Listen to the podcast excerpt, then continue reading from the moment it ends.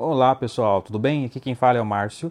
Estamos testando um novo tipo de conteúdo aqui no canal, um, um conteúdo em formato de áudio. Às vezes você está sem tempo de assistir um vídeo e você consegue ouvir, né? Ouvir o conteúdo que você pode ouvir, por exemplo, dentro do seu carro, trabalhando, usando seu fone de ouvido para não incomodar as outras pessoas. E hoje vamos falar de um assunto que é muito comum no marketing multinível, que é prospecção na internet. Muitas pessoas começam hoje no marketing multinível e já querem hoje mesmo sair prospectando via internet. Muitas vezes ela nem aprendeu ainda o que é marketing multinível e já quer trabalhar com a internet. São dois conceitos diferentes, são dois assuntos diferentes. Existem muitas estratégias que são diferentes entre os conceitos. Então, no marketing digital, tem que aprender novos conceitos, tem que aprender novas formas de abordagem das pessoas. E você muitas vezes não conhece nem o que é o marketing multinível, não entende nem exatamente como trabalhar com ele. As pessoas por exemplo, vem de uma outra área, um engenheiro, uma dona de casa, são pessoas que nunca trabalharam com marketing multinível e não se especializam primeiro no marketing multinível, no básico, que é falar com as pessoas que elas conhecem, falar com as pessoas que são amigos, que são parentes, pessoas da academia, pessoas da igreja, são pessoas que confiam em você. Então, antes de você partir né, para a internet, querer aprender a prospecção na internet, converse com as pessoas que confiam em você. Por quê? Na internet as pessoas estão totalmente desconfiadas. As pessoas não vão se abrir facilmente para o negócio via internet.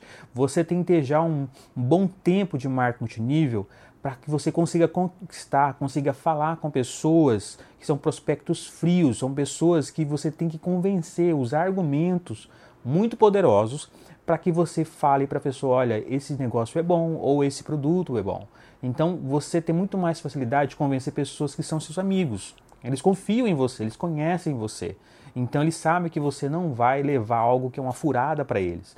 Então, logicamente, né, se você for uma pessoa confiável. Então, se você nem seus amigos estão confiando em você, eles não gostam, tudo que você leva para eles, eles têm uma negativa, então tem que tomar cuidado aí como é que é o seu relacionamento com amigos, parentes e familiares. Então, tome cuidado com a prospecção via internet. Não tente de imediato partir para a internet. O que acontece? As pessoas muitas vezes pegam a sua lista de contato de WhatsApp, sua lista de contato do Facebook e saem enviando um monte de spams. Não faça isso. Você não deve enviar spams via inbox, via messenger para essas pessoas. Mandar um monte de folder e esperar que por milagre a pessoa entenda, goste e solicite um produto de você.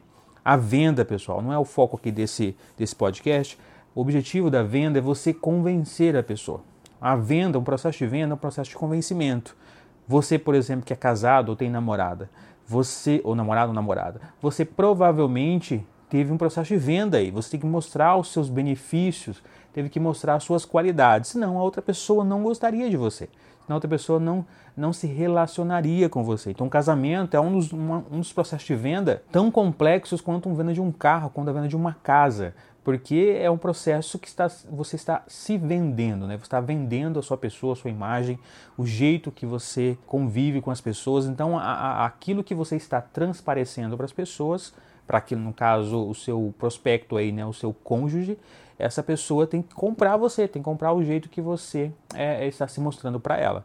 Então, essa ideia de, ah, não sei vender. Não, você sempre está se vendendo o tempo todo, você sempre está vendendo ideias. Se você quer convencer alguém de alguma coisa, é uma venda, você está vendendo uma ideia. Então, vender na internet é mais difícil, porque vender uma ideia para alguém desconhecido é trabalhoso. É, você tem que ter realmente muito conhecimento daquilo que você está vendendo. Então, você conhece muito bem os produtos da sua empresa? sabe realmente para que cada um serve. Você não precisa ser um especialista, por exemplo, na área de nutrição para vender suplementos, mas você tem que saber para que serve aquele produto. Né? Então tem que conhecer muito bem, participar dos treinamentos desse produto, participar de treinamentos ao vivo ou treinamentos offline, né?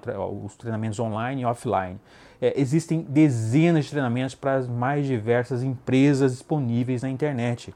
As pessoas ficam esperando que o seu apresentador faça o treinamento produto por produto e esteja disponível o tempo todo para que você tire dúvidas sobre esses produtos.